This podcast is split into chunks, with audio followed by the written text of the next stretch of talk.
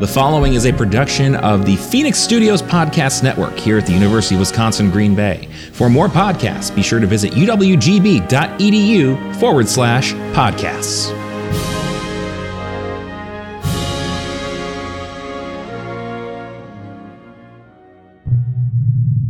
This is serious, serious, serious fun.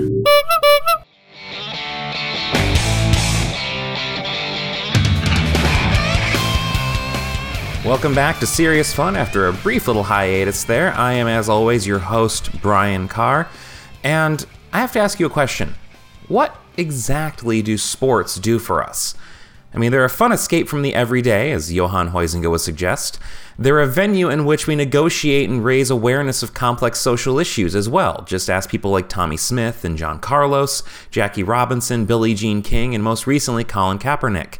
Sports are a venue for local and national pride and tribalism. Think about the Miracle on Ice, the Astros winning the World Series, and so on and so forth. But if sports are a part of our lives and reflect our values, we have to grapple with the fact that the importance we place on them leads to some pretty dark places.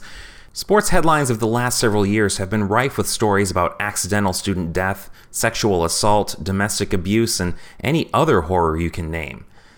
The system is often financially exploitative as well. In September, the FBI announced a massive investigation uncovering a pay-for-play scandal in which coaches at at least 6 different Division 1 schools were paid off by financial advisors and athletics apparel companies to recruit players and funnel them into specific self-enriching management contracts.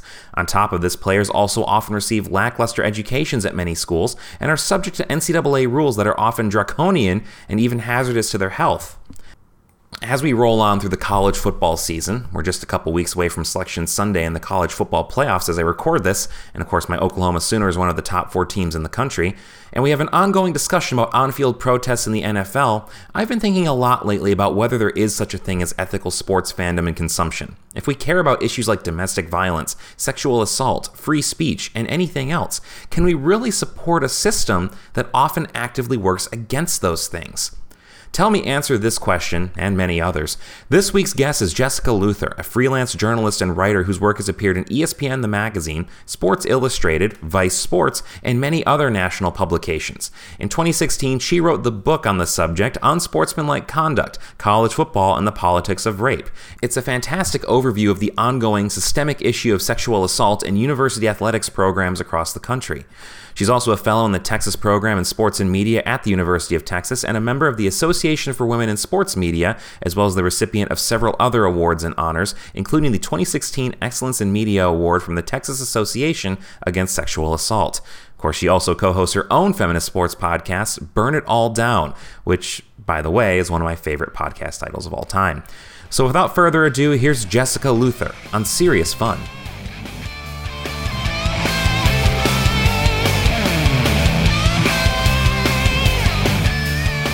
All right, and here we are with Jessica Luther. Jessica, welcome to Serious Fun. Thanks for having me on. Yeah, it's great to have you. Again, I, I just read your book uh, Unsportsmanlike conduct. It's a fantastic read. I'm just going to uh, recommend it up front for anybody listening.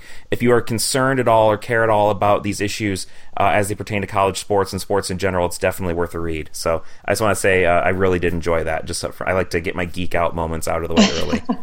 well, thank you. Yeah. Um, so I gave you a little bit of kind of like a spiel at the beginning of the show, but I want to ask you sort of personally, like uh, an old interviewing trick I, I learned from some of my professors and that sort of thing is I want you to kind of give me the Jessica Luther story, right? Like they would always start off by asking, like, give me your story. Kind of how do we get to this point where we're talking today? What's your background and interest in, the, in these topics of crime and ethics and sports fandom? Yeah, well, it's a it's been a really wandering path for me. I was actually in academia for a really long time.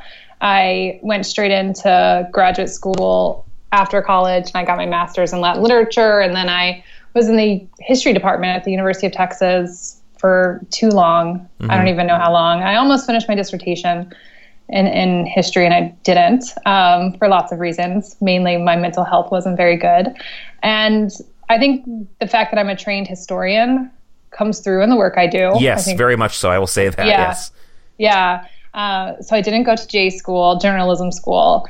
That has all been self taught with wonderful mentors and editors over the last four years. But I, I got to this specific topic by accident. Like at the end of my graduate school career, while I was still pretending to write my dissertation, I got into the feminist blogosphere. It was the first time outside of the academy where I really felt that, like, oh, people care about the things that I care about.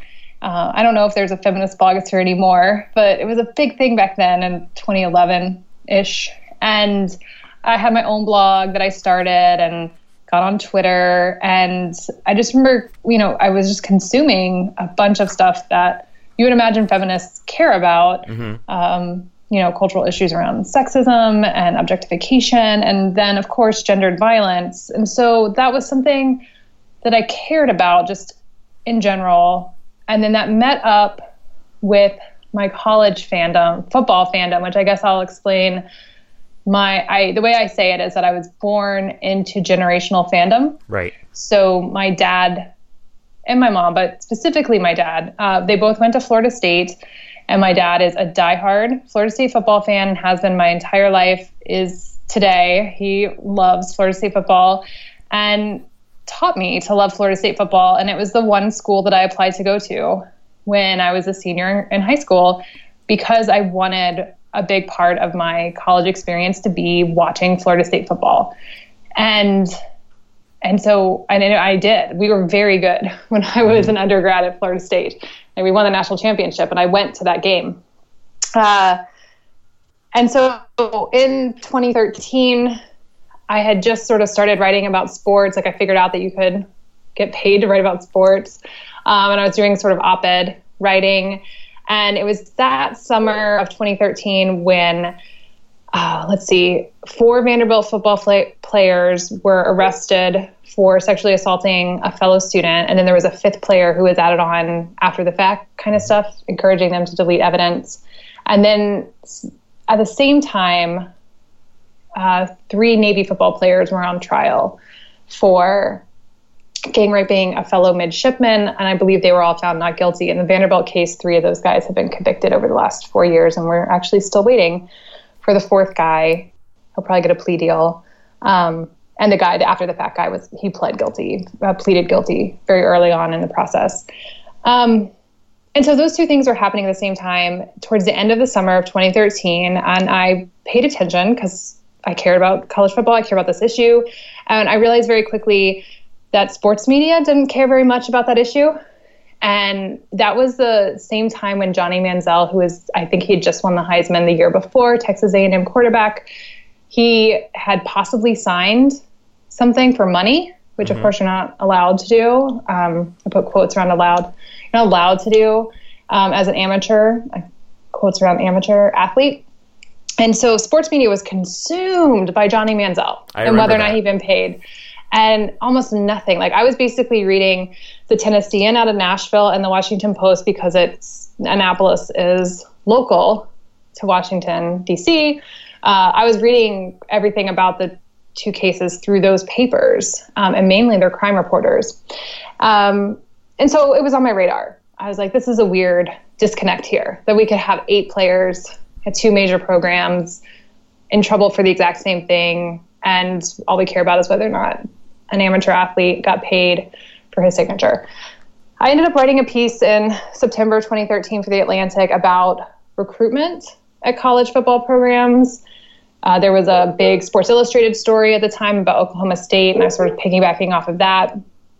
And so it was on my, again, it was just something I was paying attention to when in November 2013, the Jameis Winston story broke. And Jameis Winston was a redshirt quarterback for Florida State, my, my school. I was paying close attention to the team.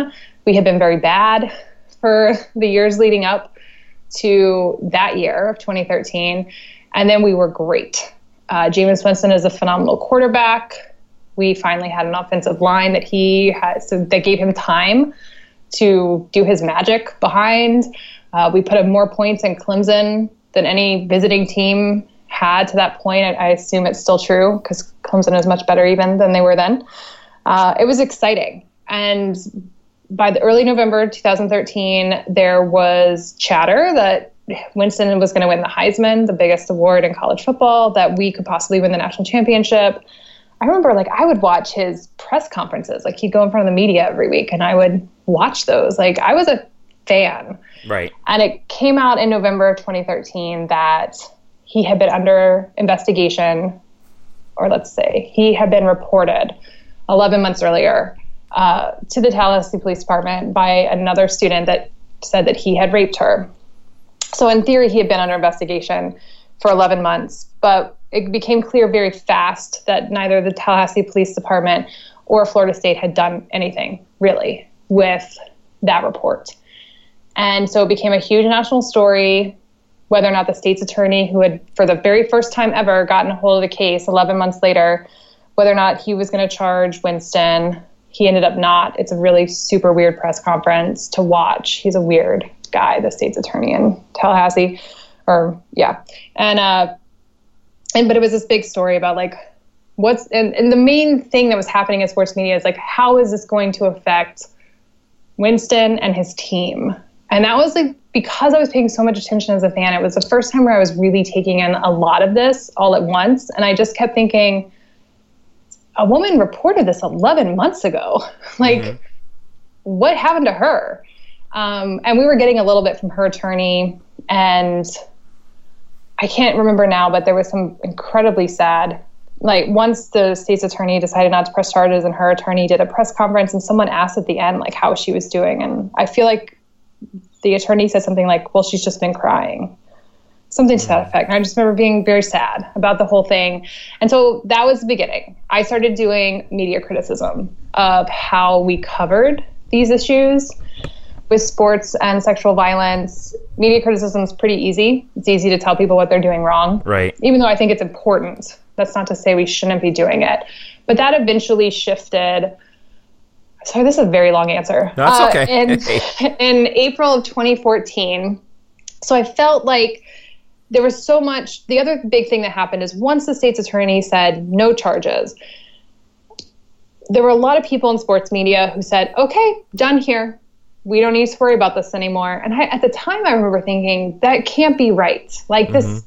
and it turned out that this, the case wasn't over. Like he didn't press charges, but Florida State didn't do their um, didn't have their hearing for another two years. She filed a civil suit. She they settled all that stuff almost four years to the day of when she first reported. So the idea that it was over was just wrong to begin with, as if it begins and ends with criminal charges. Mm-hmm. Um, but there was this like, okay, no one has to talk about this ever again. And I remember feeling like that was wrong, and that didn't that just never sat with me correctly.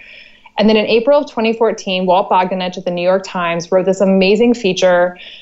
It was about Winston, but it wasn't. It was about the Tallahassee Police Department and all the ways that they did not investigate when that woman reported. And I just remember reading that and uh, like viscerally reading it and thinking, this is it. This is why you can't just, there's so much more here to say. And of course, that was a story about the system built around this one, you know, around this one player in particular who was very important to the team. But like, it was really about exposing sort of issues within, in that case, a lot of it was about the criminal justice system. He came back in October of 2014 with Mike McIntire, and they wrote a piece about the overlap between the FSU athletic department and the Tallahassee PD, which was another great, difficult read as a fan. Um, but that April 2014, that was the moment where I was like, okay, this is what we can do. Like these are the stories that need to be told, um, and they don't end when you know when everyone else wants to move on. And so by the end of that year of 2014, I had worked with the first survivor ever, and I published a piece at Vice about the University of Tennessee at Chattanooga. Uh, she said that a wrestler had raped her, and it was all about the school's response as well as like this one particular strange law in Tennessee. Mm-hmm. Um, and I liked that so much better. I liked that kind of reporting. It fit much better with like my historian training. Mm-hmm. And I just liked it so much better than my own opinion. Right. and um, yeah, and that as soon as we published, the University of Tennessee at Chattanooga scrapped their Title IX policy and started to write a new one. Hmm. Like a, the first thing that I wrote in, in that way, like had an effect um, I don't know how I don't know the ripples of that. Like I don't know what that's meant on campus since. Mm-hmm. But um, yeah, so from there, I just haven't stopped in large part because when you write about this topic with any kind of real care for the people who report, uh, survivors of gendered violence will reach out to you um, all the time. So it's been a good four years that on a pretty weekly, it's a at least a weekly basis that someone reaches out to me to tell me their story in some way. Uh, and moments like this, where we're having a big cultural discussion about gendered violence, it's it goes up. The number of people who reach out go up. So um, that's been a hard part of this work, but it just means that the stories keep coming. So um, yeah, that's kind of how I ended up as like this person who does this thing. Right. Well, so and, and you mentioned that we are kind of right in this sort of almost pivotal moment in a lot of ways. Um, do you kind of feel, and we're getting a bit ahead of where I wanted to be, I guess, at this point in the conversation, but uh, that you now that you brought it up, do you feel that we're starting to see kind of a shift in terms of um, the you know uh, victims of these issues being taken seriously now that we've got the high profile cases in Hollywood? Um, you're starting to see more of that spilling out into other things, including athletics and politics, and more of that. Do you think that this is sort of like a, a turning point in how our culture deals with these issues? I don't know, and that's the historian in me saying I don't know. I I personally feel on a day to day basis that things are different. Right. Um, in a sort of exhausted way. Like I woke up today and Aly Raisman, the gold medalist, the Olympian gymnast, uh, had come out and said that she had been sexually abused by Larry Nassar, who was the U.S. gymnastics doctor for many years, decades, I think. Um, and the now, same guy that has been accused by other gymnasts. Yeah, there's something like 150 people wow. who've come forward, um, and he's on trial. He, there's so many civil suits against him at this point. But you know, it's like I went to bed with Louis C.K. stories, and I woke up to Aly Raisman's story, mm-hmm. and uh, it does seem different in the accountability. A lot of men have lost jobs mm-hmm. recently, and I think that's incredibly important if we're going to change stuff. Uh, I did have a friend on Facebook the other, maybe yesterday. She said something like, "Is this just whack a mole, though? Like, is this systemic change, or like, are we going to knock a few of these guys down and then everything will go back to the way it was?" And I worry as a historian that it is a cycle. Like maybe it's a little bit better now than it was before. Um, but one of the things I was doing, I can't remember, sometime in the last year, and I don't remember why I was doing it, um, but I was looking at New York Times reporting around this issue in the late 80s because there was a huge discussion in the late 80s. So the big federal law that we talk about all the time for college campuses around gendered violence is Title IX, right. which is an anti-discrimination civil rights law that says uh, schools that take federal funding can't discriminate based on sex. And so the idea is that if you've experienced gendered violence, uh, the school must do something in order to help you. And if the perpetrator is a fellow student, then they must figure out whether or not the person did it in order to make sure that their campus is safe. And that and no one is losing. The big thing is that no one loses access to mm-hmm. education uh, because the school doesn't do anything about these issues. But in the late 80s, there there are laws that pair up with Title IX, but they all sort of get rhetorically placed under the umbrella of Title IX. The other big law that often that happens where we just say Title IX, but sometimes it's Title IX and Clery. So Jeanne Clery was a woman in the late 80s who was raped and murdered in her dorm room in, at Lehigh, and the school told nobody. They like didn't even tell people that in like the room next door what hmm. had happened.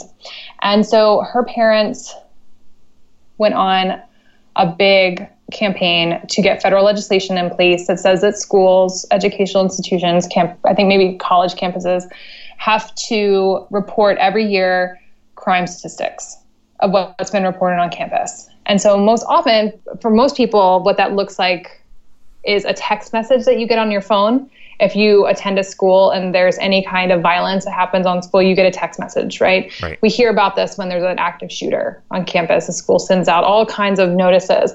That's because of Clery. And, that, and specifically because when Virginia Tech happened, they didn't do any of that and they got fined substantially under the Clery Act. Um, so in the late 80s, when everyone's debating what happened around Jeanne Clery um, and what should be done about this issue on college campuses, you know, the New York Times reporting about it is almost the same, like the kind of cultural discussion mm-hmm. that they were having in the 80s, especially the people who were against doing anything, the sort of people claiming that this is like a sex sex panic and it's not that big of a deal and no one needs to really worry about this and really should college campuses be in this business and um, you could almost pull those kind of op-eds at the time and put them today and Right. you wouldn't really see a difference right? That those are moments for me where i'm like oh is this better? Like are, is someone going to read my stuff 20 years from now and be like oh she was saying this 20 years ago. And yet here we still are with the exact same system in place where maybe a couple extra dudes have been um, fired because someone pointed out that what they did was bad. Uh, and so i don't know so that's a long answer again i No, apologize no, but you're fine. i feel i do want to say like I do, it does feel different to me in this moment but i feel uh, we just won't know right like we'll know in a year i mean I often think about the fact that the president um, was basically an admitted sexual predator, elected anyway, um, still in office. Uh, like, what does that mean? Like, so what does it mean that we're doing it now, but we weren't willing to do it a year ago? Is that progress, or is there like we making up for lost time? You know, like trying to um, course correct, or is this just like a reaction to the fact that we failed a year ago? I and is it all going to just sort of shuffle back? I mean, Mel Gibson is in a new movie. It's true. Yeah, I, I noticed that. That was strange, right? Like not just a new movie, but a family-friendly movie. Like this is like a know.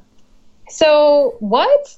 Yeah. like, how did that happen? I know he was up for Oscars last year, Mm-hmm. um, but that movie had to have been made during this time of the last year where we've been having a much bigger cultural conversation because of the president. Um, I don't know how that man like.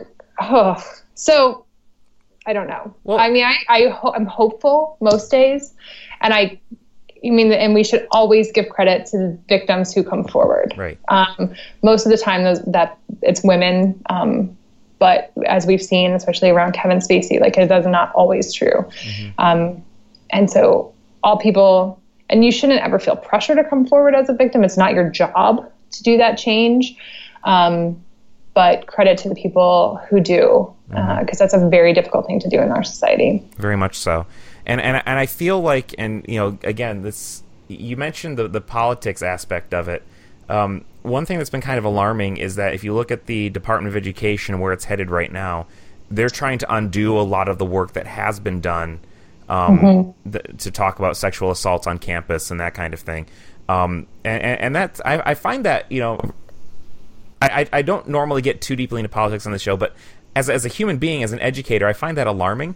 Like it, it's it is sort of a baffling move that we're going in this opposite direction at this point from honestly where I think we should be going. Right? Let's Right. Yeah. So with Title IX, it's like 32 words long, right? It's a statute.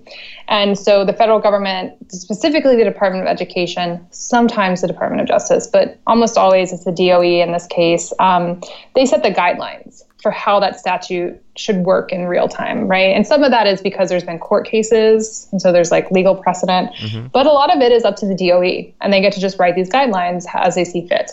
And so there was a big watershed moment in 2011 when the Obama administration wrote guidelines for Title IX around gendered violence that sort of set in motion a lot of the stuff that we've been talking about over the last six years, as well as incredible student activism, like young people on college campuses forcing this issue um, in ways that I find absolutely remarkable because I was not that aware of anything when I was that age. Um, so yeah, so now we have a new administration and they can reset the guidelines. They can just literally rewrite them. And that is what it looks like. Apparently they're going to do, I don't know, they say they're going to do some kind of like commenting. They're going to let the public comment. Um, but I, you know, the thing to remember always about Title IX, and this gets lost a lot in the cultural conversation we have about it, but it is a civil rights law. It is a law maintaining people's civil right of access to education, right? Um, and it's been clear from the jump that the Trump administration is not interested in most people's civil rights, right? Like it's not it's not a surprise to me that they're hostile in this way to these civil rights because they've been pretty hostile to lots of people's civil rights over the last how many months are we in now 10 11 um, it is hard because so much work was done over the last six years. And it's so interesting because for so many decades, it wasn't like previous to 2011, schools weren't working on this issue, but certainly not with the rigor and um, the fear of God in them the way they were after 2011. Um, but this is a slow thing. Like this is a big deal thing to change. Mm-hmm. I I think when I, I wrote a New York Times op-ed and I think it made it in there that I compare it to like turning a boat, right? Like there's a little rudder and there's a cruise ship and you turn it and then it just takes a long time to get everything changed in any kind of direction. Um, so you can turn that rudder, but then you all have to wait for something to happen. Um, and for so long, so many decades. I mean, women have only been on college campuses since what the 60s and mainly the 70s, but like for so many decades, no one did anything really about this issue. And then we've had six years of like pretty piecemeal, you know, not the greatest implementation of these federal guidelines. That's a lot of what the scrutiny is, is like not meeting them. Um, it's not enough time. Like, of course, you're going to find fault with it. So, this idea of like, you just got to back it all up and like start again is pretty ridiculous. Um, I was just on a panel with Paula Lavigne, who's an ESPN reporter who's written extensively on this issue, the same sort of intersection that I do. And she was saying her disappointment with this change is like, so much of what was going wrong is people weren't implementing the guidelines as they were supposed to. Like they did, people weren't there yet. So we mm-hmm. don't even know what it would actually look like in practice, the way that it was supposed to be set up. And so here we are again making, you know, it's like we're going to have new guidelines that are harsher to people who report and make it more difficult to report. And and so therefore make it more difficult for certain people to access their education. And it's just very disappointing that this is where we are. So let's talk a bit about uh, your book Unsportsmanlike conduct. You wrote this in 26 or published it in 2016. Obviously, the writing process was much longer than that. Um, this detailed and discussed rape culture in college football, as well as potential ways to combat it. And I always tell my students, like, it's one thing to be a critic and to say this is a problem to point it out, but you also have to have a solution or offer potential ways we can deal with it in order to be like for because that's the other half of the conversation that gets left out a lot. So I really want to mm-hmm. say thank you for doing that because it oh. really proves my point. Um, I really loved the chapters that are more like, okay, so here's the problem. How can we potentially fix that? And I thought that was a really valuable addition to have um, as someone who works with students and athletes and that kind of thing. Um, but what was the response to that book like? It was actually pretty good, and I was really nervous. Like I, one of the reasons I was hesitant to write it was I was worried about the reaction to it because people often get very mad at me for writing about this topic, but I think mm-hmm. the book was too much for people who just want to hate. So it's not like they're going to read it or really engage with it. Um, I like I had this one really great one star review on Amazon that was long and detailed. And I remember my husband being like, "Don't read that," and I was like, "No, like this guy read the book. Like mm-hmm. I think mm-hmm. he and I are just never going to agree on certain things." And but like he read the book, so right. and and he didn't like call me names. so that's about I'm as like, good as you can hope for from an Amazon review. Yeah, right. And so I appreciated that. Like I'm willing to have you know conversations with people who will engage fully in the topic.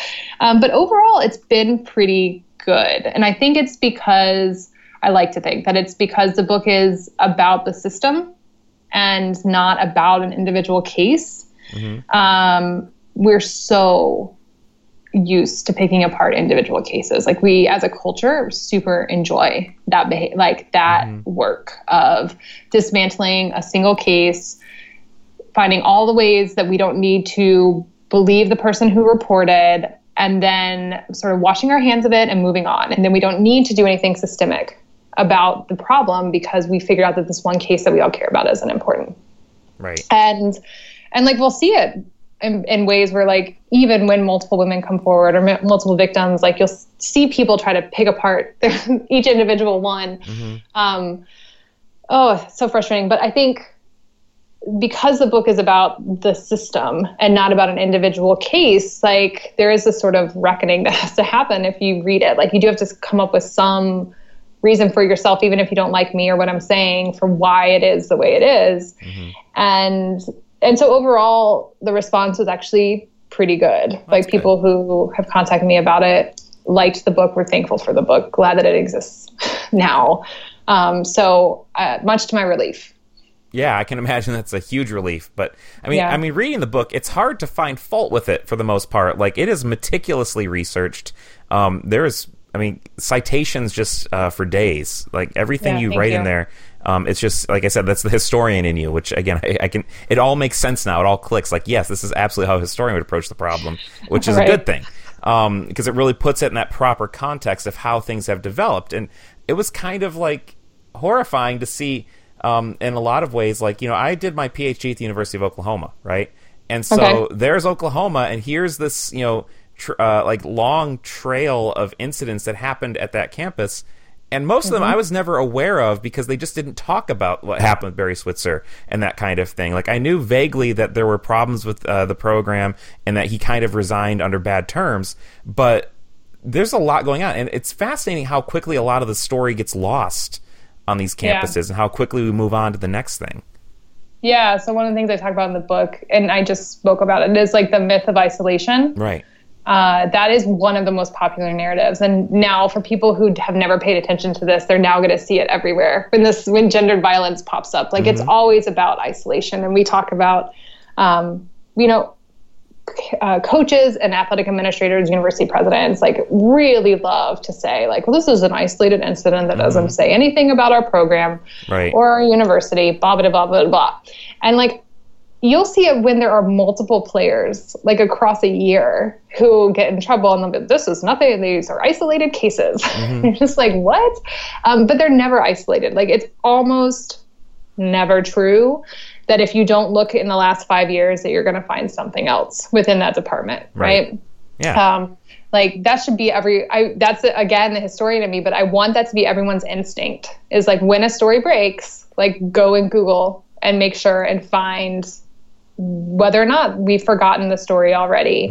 Um, and we do. We so often again because we don't really want to deal with it systemically so once we wash our hands of it then it's over and we move on and you don't have to sort of hold that in your brain and then you, therefore you don't have to reckon with it the next time there's an issue and so yeah it can be really demoralizing to look at any individual program and sort of look at what's going on there that's not true for everybody No. um, and i've had people contact me to tell me the relief that they felt when their book did not show up uh, or their school didn't show up in my book.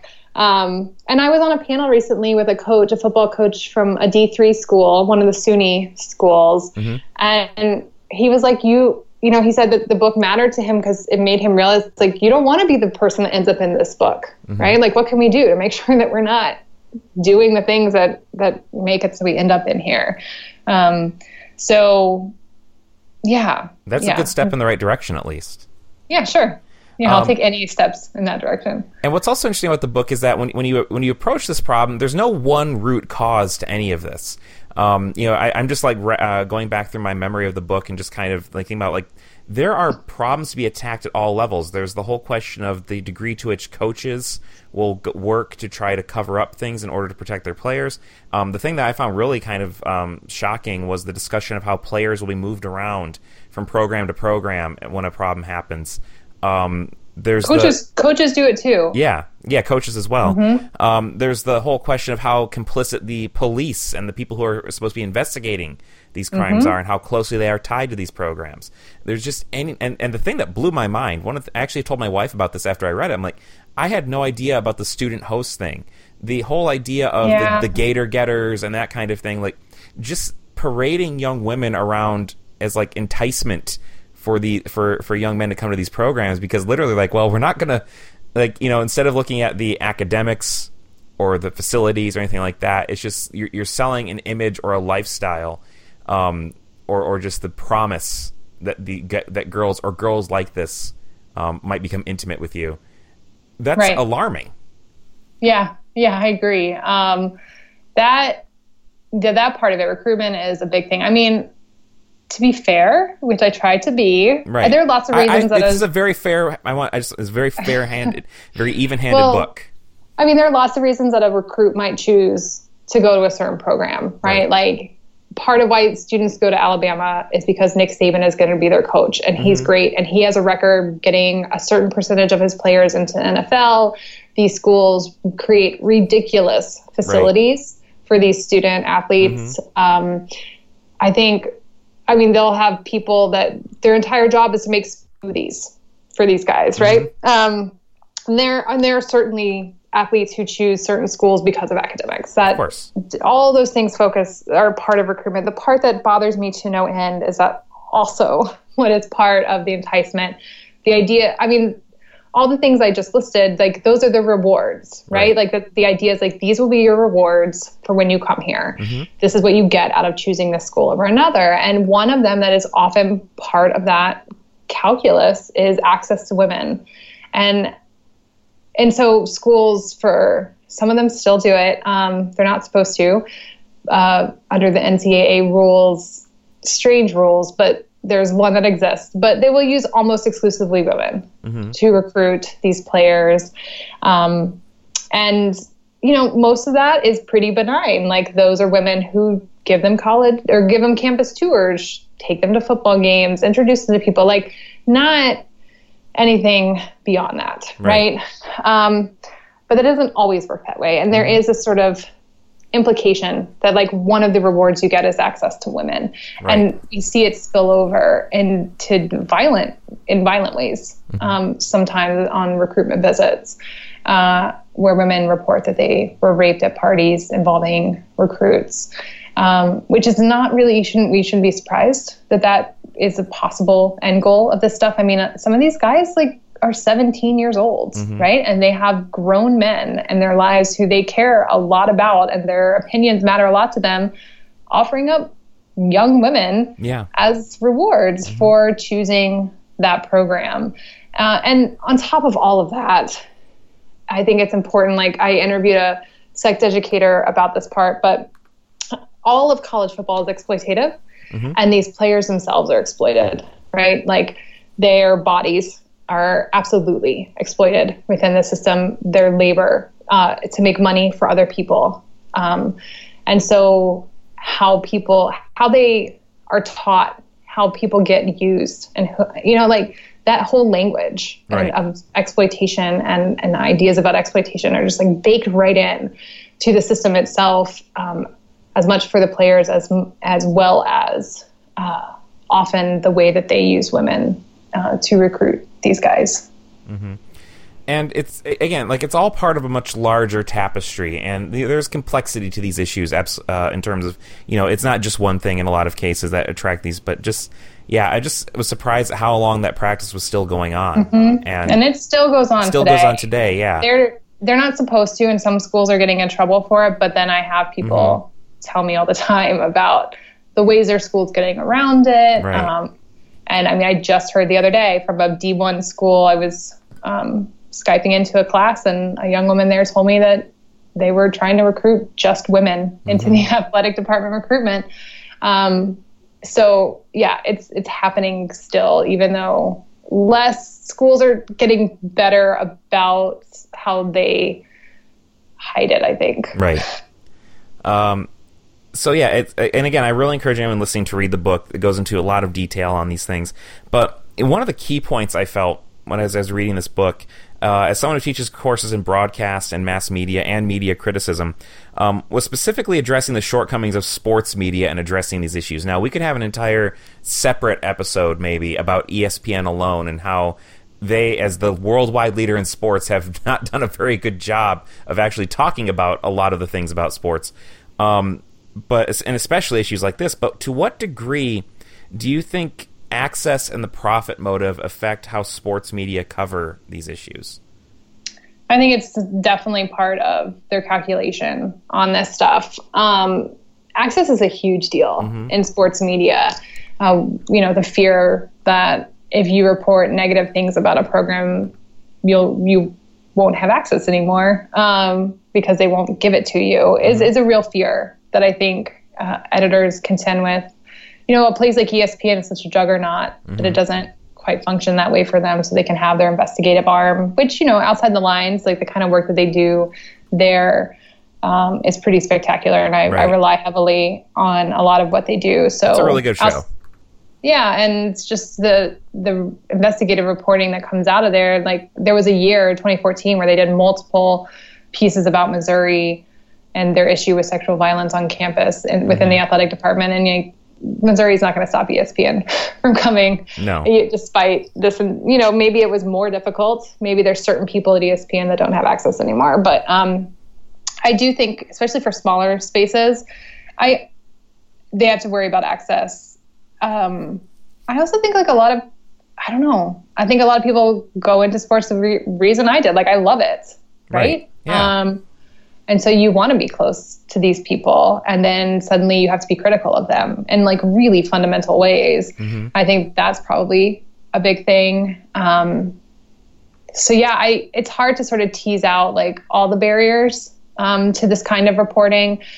I do think access, and we've seen a lot of discussion recently about this within political media and the price that we pay that some people paid to have access to certain people within politics and whether or not they were willing to be critical in the right ways um, for fear of losing that access and therefore you know especially if you're like a beat reporter like that's your whole life is having access so it's different if someone is like a crime reporter um, and and looking after this. You know, we just had the whole thing with the LA Times where Disney was angry at their investigative unit for that one piece and was cutting off their the critics, the movie critics. Um, so I do think that that plays a big role in certain people's choices around what it is they're going to cover and how they're going to cover it.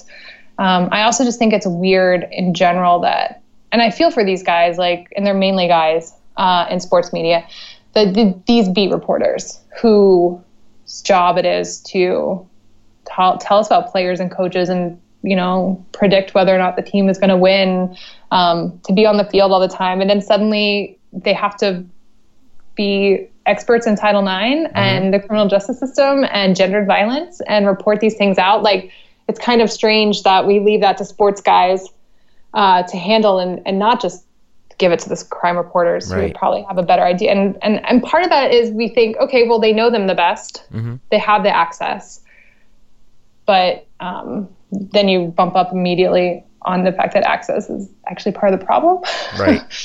in reporting this stuff. So I, I yeah, it's something I think I think about the access issue, and it definitely matters for me. Like I reported on Baylor with my friend Dan Solomon, and we had the first big national piece uh, about Baylor, and we published that at Texas Monthly.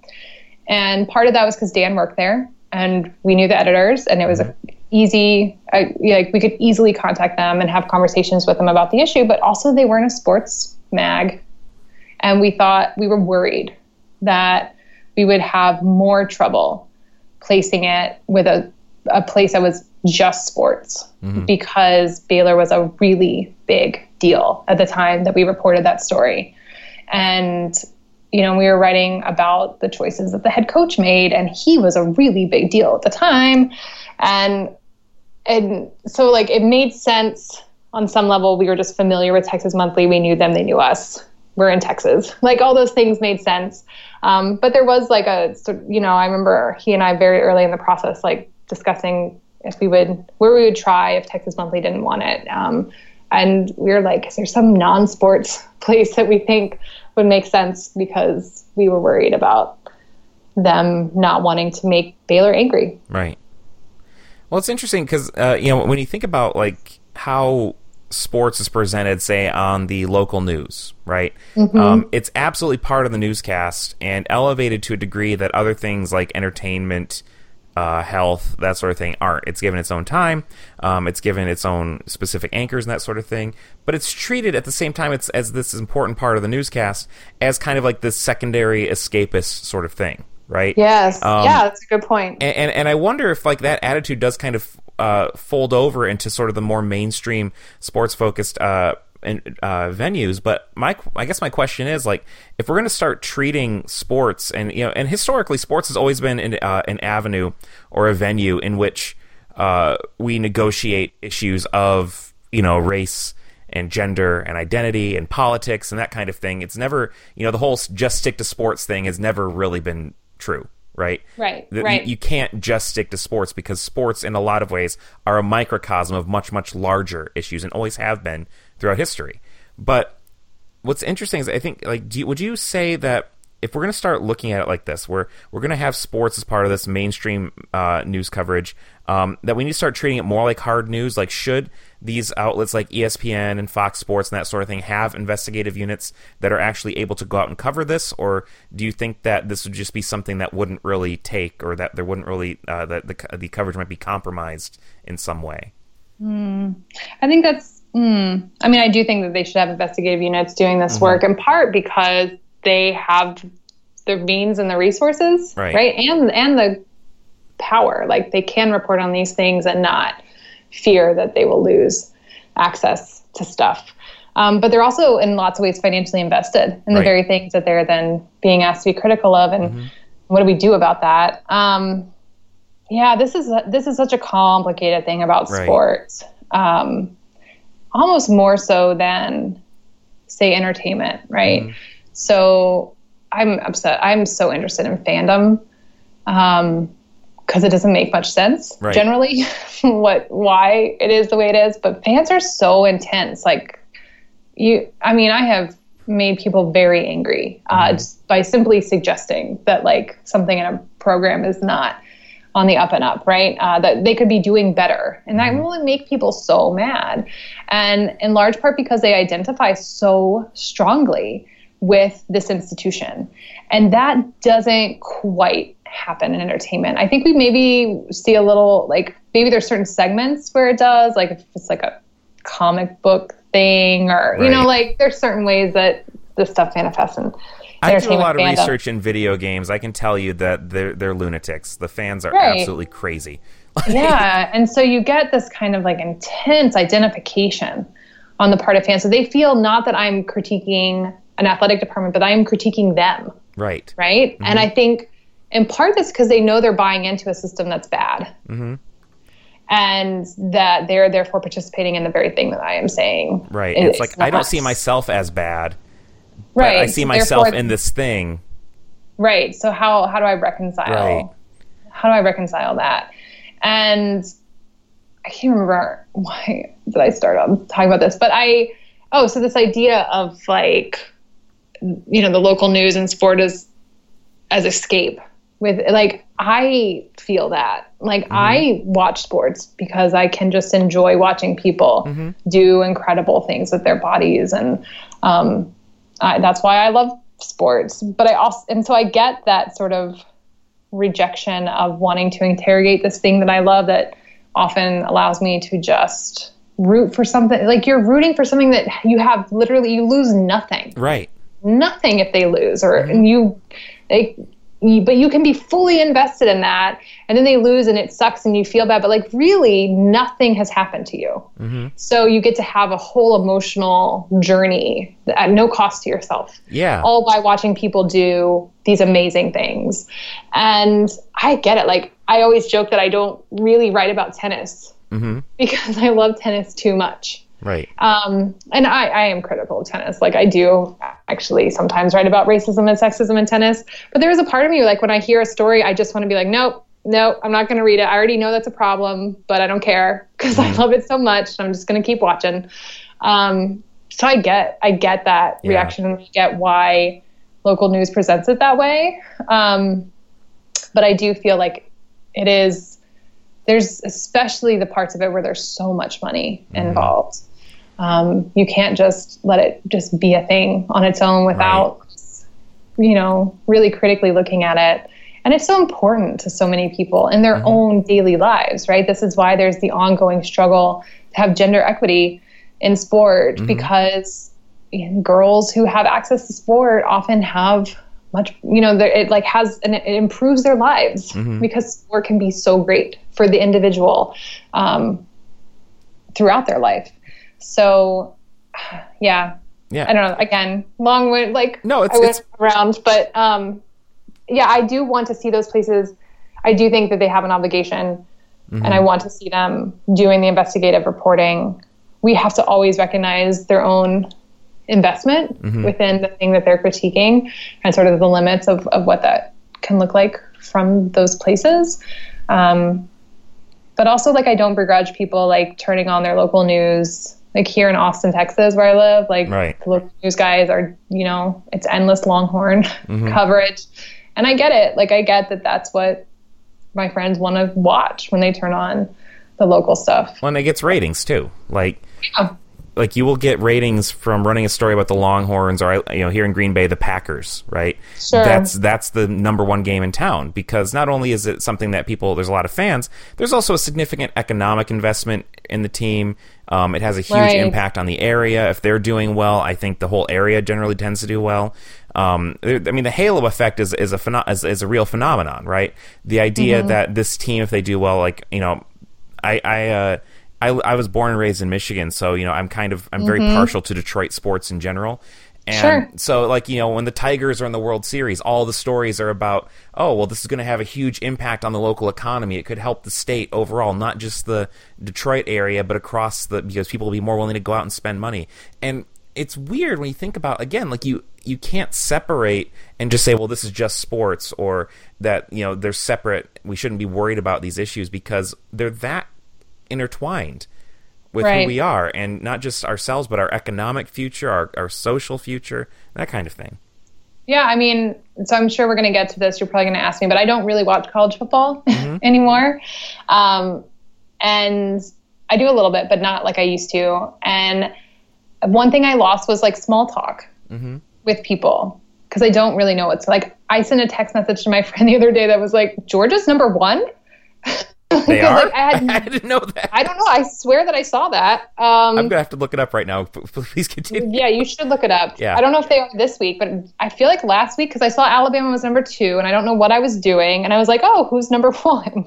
And I was just like, I don't know anything about this. Like, I can't go to a party and just small talk this with people anymore, and I can't really do. I can't do that with my dad. Like, you know, I can't sort of talk about Florida State football minutia like I used to, and and that's a that's a sad thing to lose Yeah. when when you're not participating. Like there is a community around this fandom that can often be really great. of course Uh, It's just when it's not great that you have to really wonder what what this fandom is doing.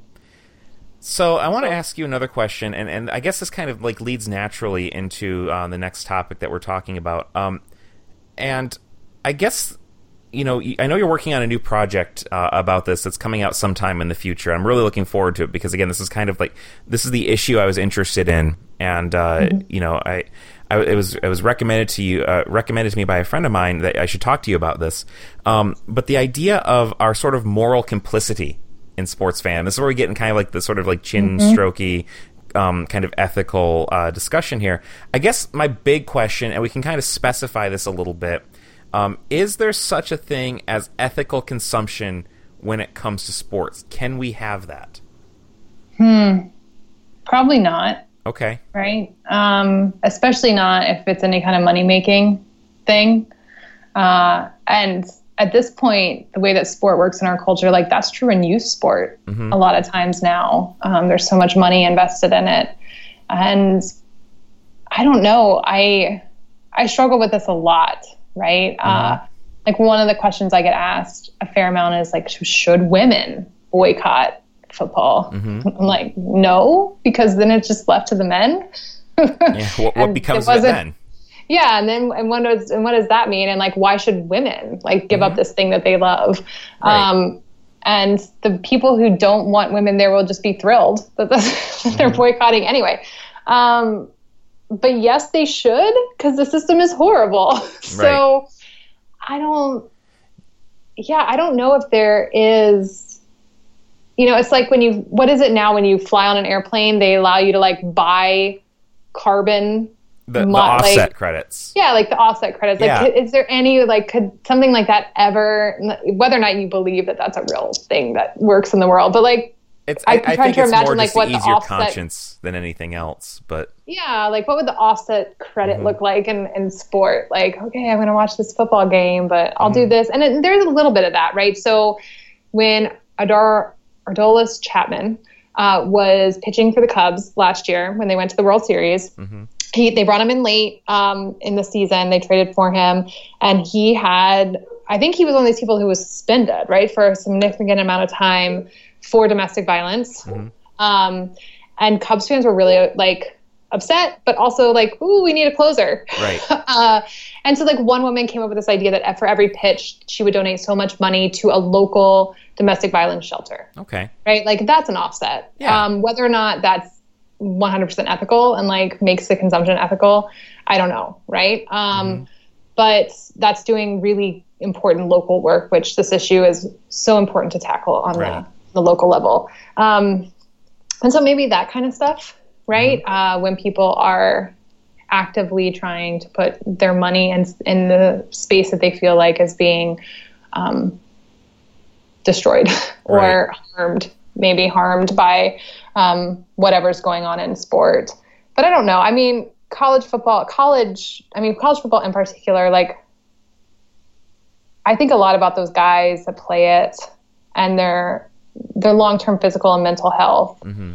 because of the game that they're playing. And I don't know at this point in time if you can ethically consume that and do mm-hmm. anything about offsetting the real damage that's happening from that system to the you know even just to the players forget sort of all of the collateral damage like the people that i end up writing about. Mm-hmm. Um, i wrote a chapter for the book so the book that i'm writing i'm co-authoring it with kavitha davidson at espn and it's called how to love sports when they don't love you back which she came up with that brilliant title That's a great title.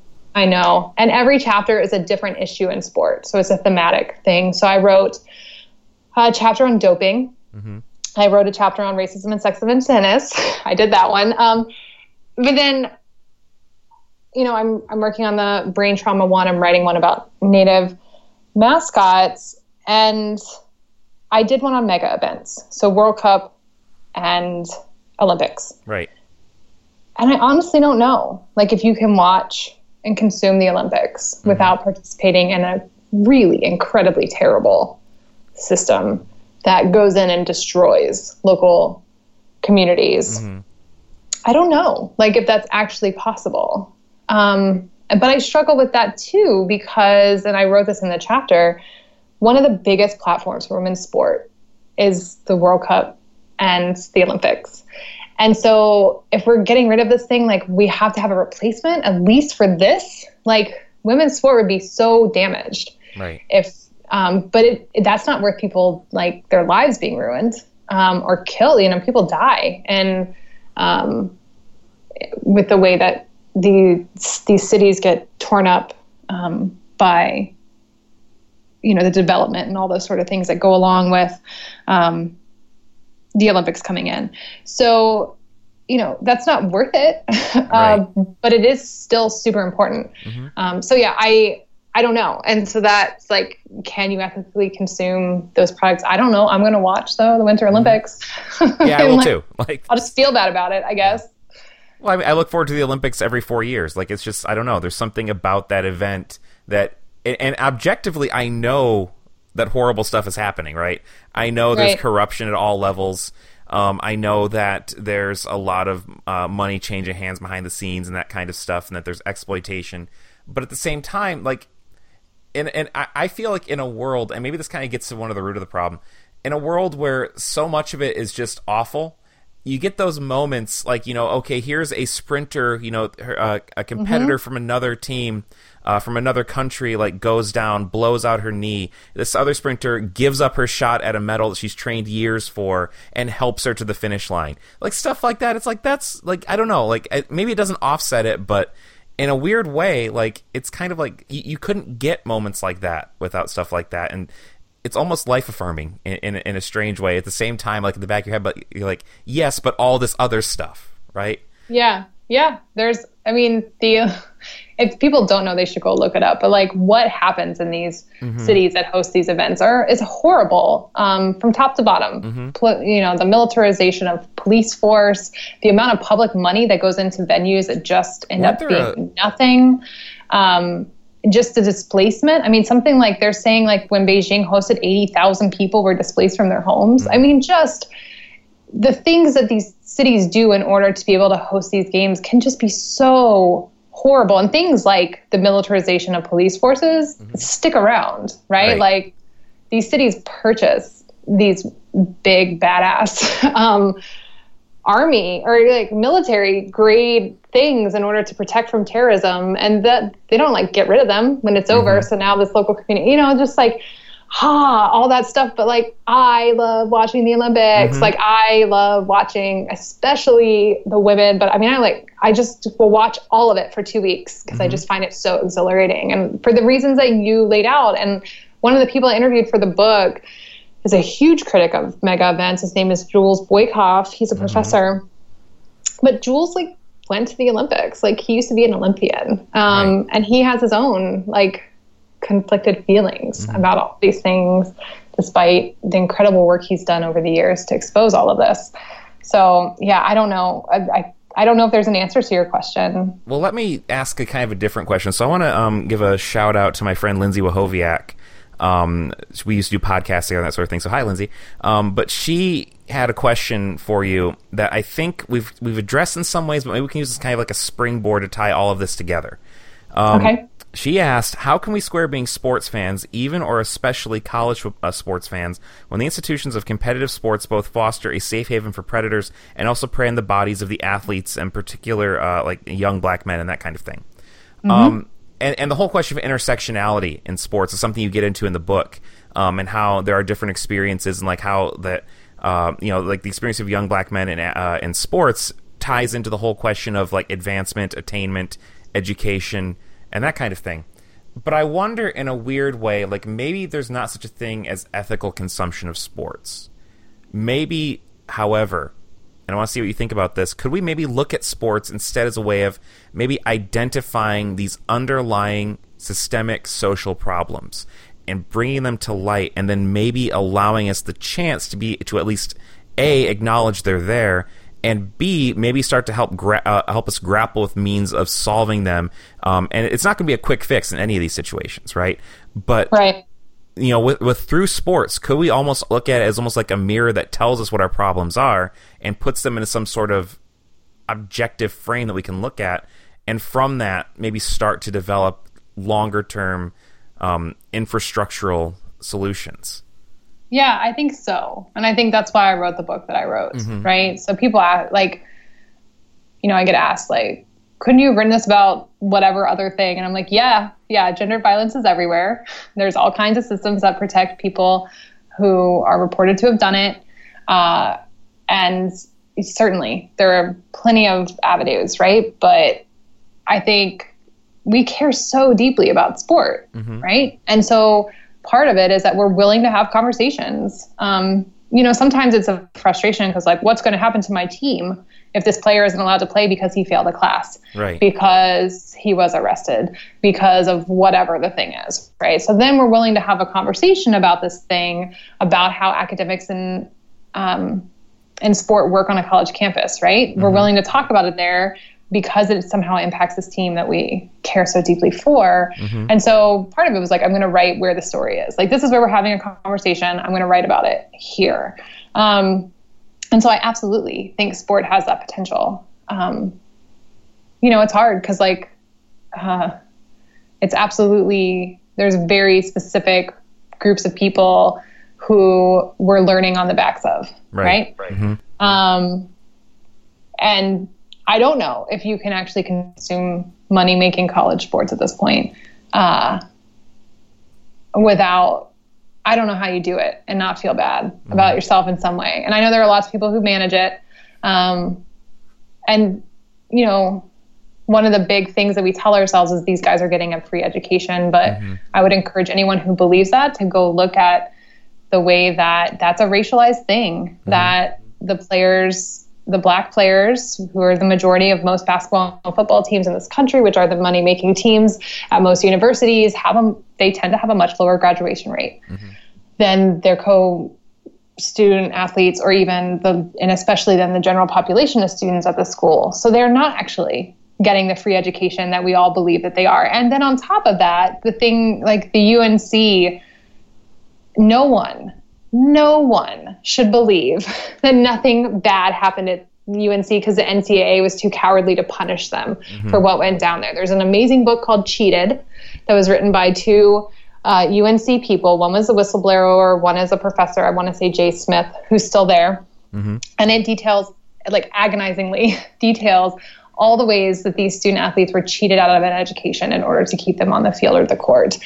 And so like even the one thing that most people can use is like the excuse for why it's worth it for mm-hmm. us to allow the exploitation of these guys doesn't even hold up. If you do any kind of work and like are willing to engage on it in any way mm-hmm. it doesn't hold up. It's that alone is exploitative. Um oh it's hard.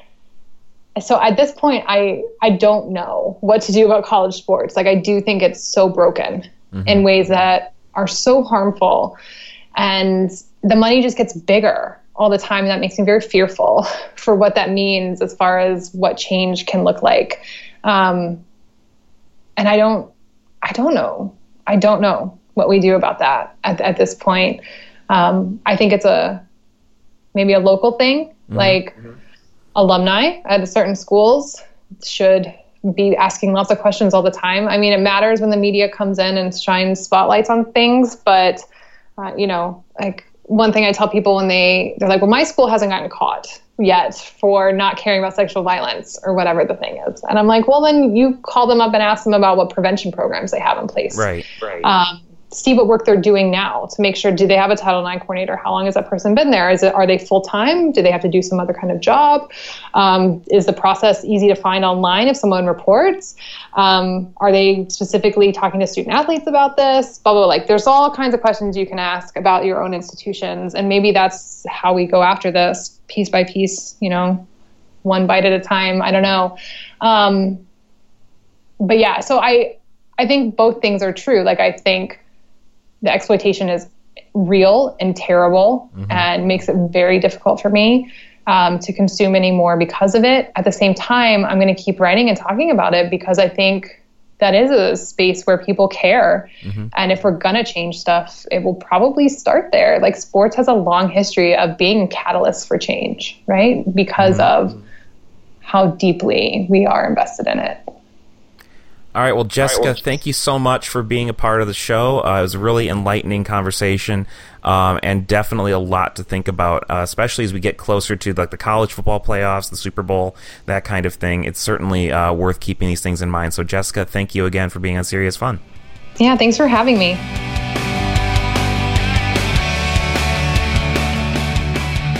I'd like to thank Jessica Luther once again and remind you that you can check out her book, Unsportsmanlike Conduct College Football and the Politics of Rape, anywhere books are sold. I highly recommend it.